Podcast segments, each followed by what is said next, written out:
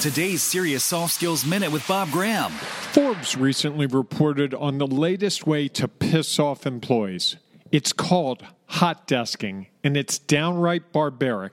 Employees who work in open office areas don't get assigned seats, but rather get their choice of workstations or cubes or whatever based on when they arrive at the job each day.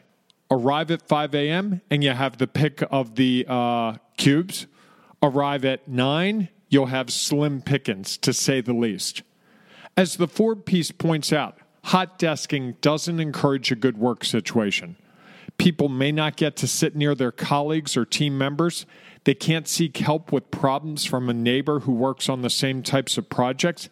And they can't have quick one off meetings to address a small matter. Yes, hot desking rewards early risers, but at what cost to the organization? Visit SeriousSoftSkills.com to uncover more about how to unleash your soft skills.